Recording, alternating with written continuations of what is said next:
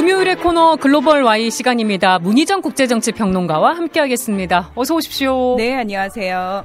하와이 산불이 안 꺼지고 있어서 큰일입니다. 네, 아직 진화가 10% 정도 안 됐는데 사망자, 실종자 너무 많아요. 그렇습니다. 지금 사망자 현재까지 111명인데 문제는 실종자가 1,300여 명 정도라고 그래요. 어. 통신이 복구되기 전에는 통신이 복구되면은 실종자들이 다 나타나지 않을까? 라는 기대를 했었는데 문제는 통신이 복구가 됐는데도 실종자의 수가 줄어들지 않는다라는 거고요. 원인이 나왔습니까? 일단 직접적인 원인은 지금 현재 그 하와이의 전력회사가 사실은 그 송전선이 끊어지면서 여기서 스파크가 튀었는데 이게 이제 산불로 연결이 된 거다. 어. 이런 얘기가 나오고 있는데 2019년에 굉장히 큰 산불이 있었는데 그때도 사실 이 송전선 자체가 굉장히 위험하니까 이 부분과 관련해서 안전 조치를 해라. 예. 그리고 그 부분과 관련해서 전력회사가 하겠다.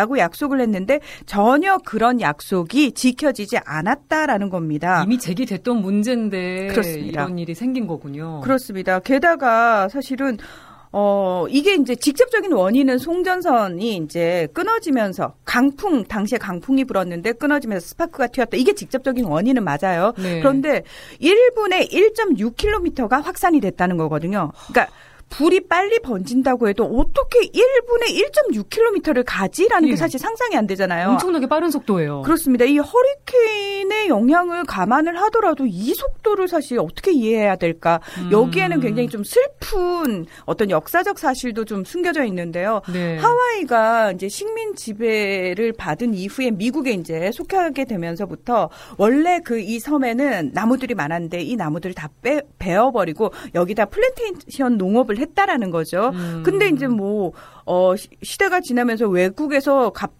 값싼 것들이 들어오니까 그 농장들이 그냥 다 버려진 상태에서 음. 소위 말해서 굉장히 바싹 말라서 불에 잘 탈 만한 것들로 뒤덮였다라는 겁니다. 관리가 전혀 되지 않았다는 거죠. 예, 그런 것도 영향을 줬겠네요. 그렇습니다. 그래서 그런 것들 그리고 이제 집을 원래 지을 때는 이제 집을 짓는 재료 자체가 사실은 목조일 경우에는 화재에 워낙 취약하잖아요. 이번에 가장 큰 피해가는 라하이나 그 지역도 아, 대부분이 목조로 지어졌기 때문에 이 부분과 관련해서도 이전부터 아 이거 불남에 위험하다라는 얘기가 음. 계속 나왔는데 그냥 쉽게 이 부분을 허용을 해줬다라는 거죠. 그래서 아. 목조로 많이 지어진 부분 네. 그런 부분도 사실은 하나의 원인이 됐다 이런 얘기들을 하고 있습니다. 일단은 불을 끄는 게 가장 급선무고요. 그렇습니다. 그다음에 또 대비책 보완이 마련이 돼야 될 것 같습니다. 근데 지금 얘기가 나오기가 하와이가 버려졌다 이런 얘기가 나와요. 이게 무슨 얘기인가 했더니 그러니까 바이든 대통령은 처음부터 이제 재난 지역으로 선포를 하고 연방 차원에 지원해라라고 네. 지시를 했어요. 그러니까 재난 지역으로 선포하는 게 왜 중요하냐면 그렇게 되면 연방 차원에서 지원을 이제 해줄 수 있으니까 되는 거죠. 그렇습니다. 근데 너무 이상한 게 뭐냐면은 실제로 그 섬 현장에서 그러니까 화재 현장에서 사람들이 느끼기에 지원이 재빨리가 재빨리 안 된다라는 거예요. 뭐가 문제인 걸까요? 그러니까 연방 차원의 전폭적인 지원이 이루어지지 않고 있다.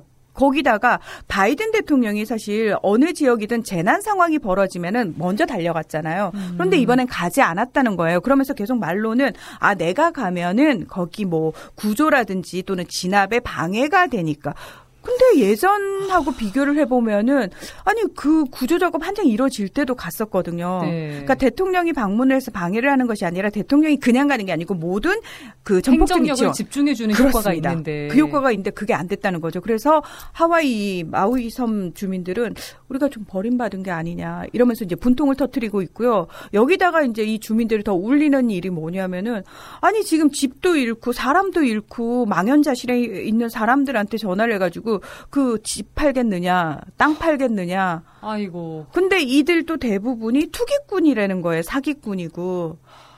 그래서 이제 주 차원에서 정부 차원에서 아 이거 그 지금 현재 화재 피해 현장이 된 곳은 매매를 금지하는 법안을 만들겠다라는 네. 식의 얘기까지 나오고 있다는 겁니다. 정작 바이든 대통령은 지금, 지금, 윤석열 대통령하고 기시다 후미오 일본 총리와 이제 곧 만나게 됩니다. 그러니까 이것도 이해가 안 되는 부분이 뭐냐면은 한미 정상회의를 지금 그렇죠. 임하는 상황이 됐어요. 그러니까 사실은 예전에 생각해 보면 G20 정상회의 때 일본에서 5월달에 열렸을 때 이탈리아 총리는 홍수 발생하니까 그냥 일찍 정말 중요한 회의만 참석하고 우리나라 재난 상황 때문에 내가 가야 되겠다 이러고 갔거든요.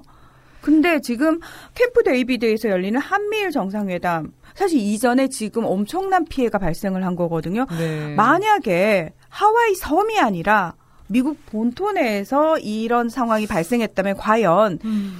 이 외교 일정을 그대로 진행했을 것이냐 여기에 예. 이제 많은 사람들이 의문을 제기를 하는 거죠. 근데 이번 한미일 정상회의를 우리 대통령실도 그렇고 미국 쪽도 그렇고 상당히 의미를 많이 부여하는 것 같아요. 네. 지금 뭐 네.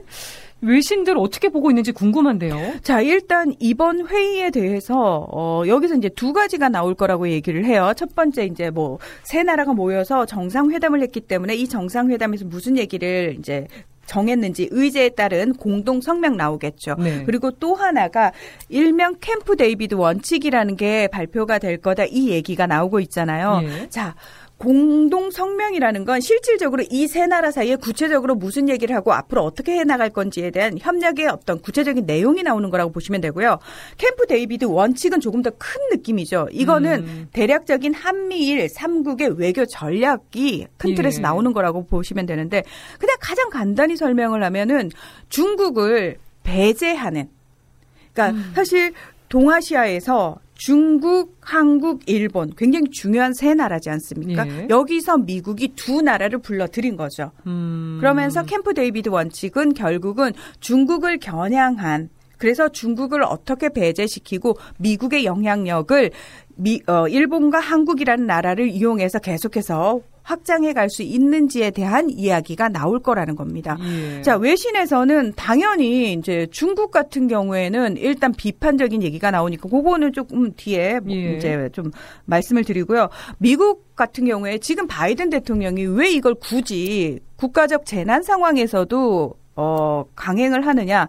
내년 대통령 선거를 앞두고 바이든은 내세울 게 하나도 없습니다. 어. 바이든이 국내적으로 추진하려고 했던 가장 큰 정책 중에 하나가 어, 대출금 탕감이야. 학자금 대출 금을 탕감해주는 정책이었는데 이게 예. 막혔어요 연방 대법원에서 음. 보수적인 성향의 대법관들에 의해서 막혔단 말이죠 제대로 못했습니다 그러다 보니까 바이든이 도대체 제대로 하는 게 뭐가 있느냐 예. 어, 의회에서는 또 하원이 공화당이 다수지 않습니까? 예. 그 정책 추진이 안 되는 겁니다. 그리고 연방 대법원으로 끌고 가면 거기서는 또 보수적인 대법관들에 의해서 막히는 겁니다. 음. 자, 그러면 이런 상황에서 국내적으로 정치적 문제 잘 풀리지 않을 때 늘 정상들이 쓰는 방법이 있죠. 외교. 외교로 예, 눈을 돌리게 하는데 그 부분과 관련해 가지고 지금 북한 문제 안 풀리고 있죠. 예. 풀리고 있는 문제가 아무것도 없는 상황에서 우크라이나 전쟁도 지금 계속 질질 끄는 예. 상황에서 예. 미국이 어쨌든 계속해서 그 짐을 짊어지고 나가는 모양새거든요. 물론 미국 군수 산업체는 엄청난 이득을 얻고 있습니다만 그렇기 때문에 이걸 반전시킬 카드가 필요한데 특히 미국의 패권에 도전하는 중국을 내가 제대로 음. 억제할 수 있는 영향력을 확장했다. 그것도 예. 심지어 역사적으로 절대 화해할 수 없는 일본과 한국이라는 두 나라를 바이든이 화해를 시켰다라는 음. 측면에서 엄청난 외교적 치적이 된다라는 거죠. 네. 그래서 이걸 반드시 만들어내는 모양새가 필요했다라는 겁니다. 그래서 미국에서 중대한 모임이다 이렇게 큰 의미를 부여했던 것 같은데 그렇습니다. 한미 삼국 협력에 음. 대해서는 뭐 큰 우리나라에서도 이견은 없는 것 같은데 우리나라와 일본이 같이 묶이게 되는 부분은 우려하는 목소리 있거든요. 그렇습니다. 이 사실 한국하고 미국 그리고 미국하고 일본은 군사적으로 굉장히 끈끈하게 묶여 있습니다. 예. 예. 이미 묶여 있는데 문제는 한미일을 군사적으로 묶는 거거든요. 미국 입장에서는 굳이 아, 이 아시아 쪽에 미국이 직접적으로 관여해가지고 두 나라를 계속 끌고 가는 것보다 이제 외주를 주는 거죠. 그러니까 하청을 주는 거죠. 자, 이렇게 세 나라 묶어놨으니까 내가 오더를 내리면 니들 둘이서 알아서 해? 요 음. 분위기를 음. 형성을 하고 싶은 거예요.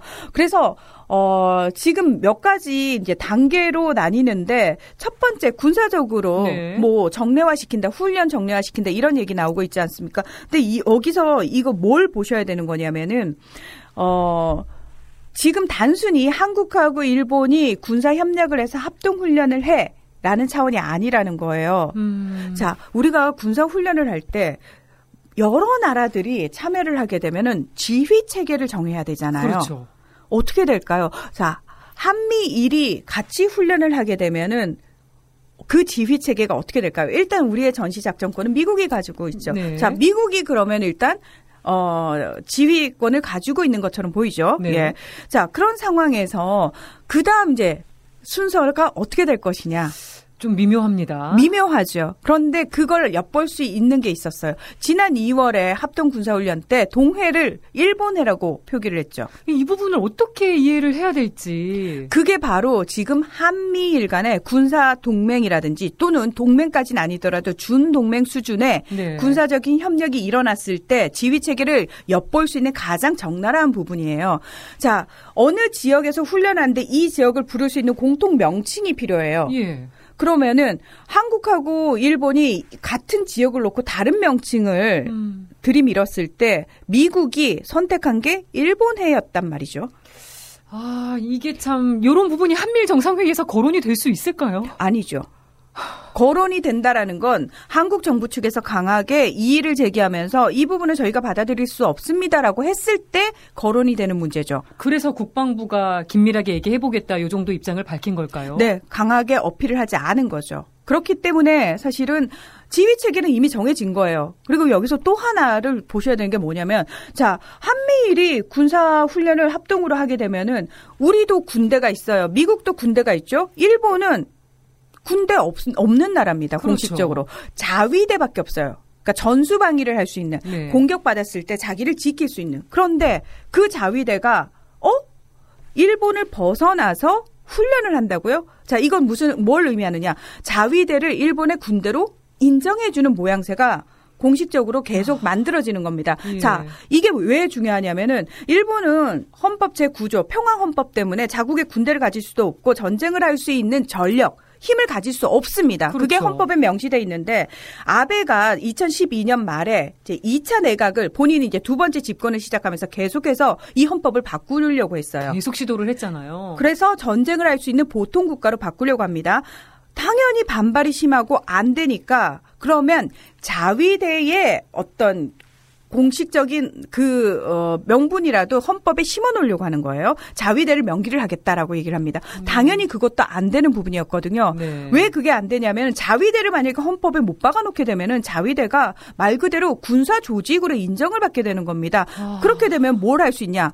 군사적 무장을 할 수 있는 거예요. 그런데 될 부분이 많은데요. 그렇습니다. 근데 굳이 지금은 헌법을 바꾸지 않더라도 그게 모든 게 가능해지는 상황이 된다는 거죠. 네, 저희가 라디오 시간이 다 돼서 라디오 버전은 여기서 먼저 인사를 드리고요. 유튜브 후토크로 뒷이야기 이어가도록 하겠습니다.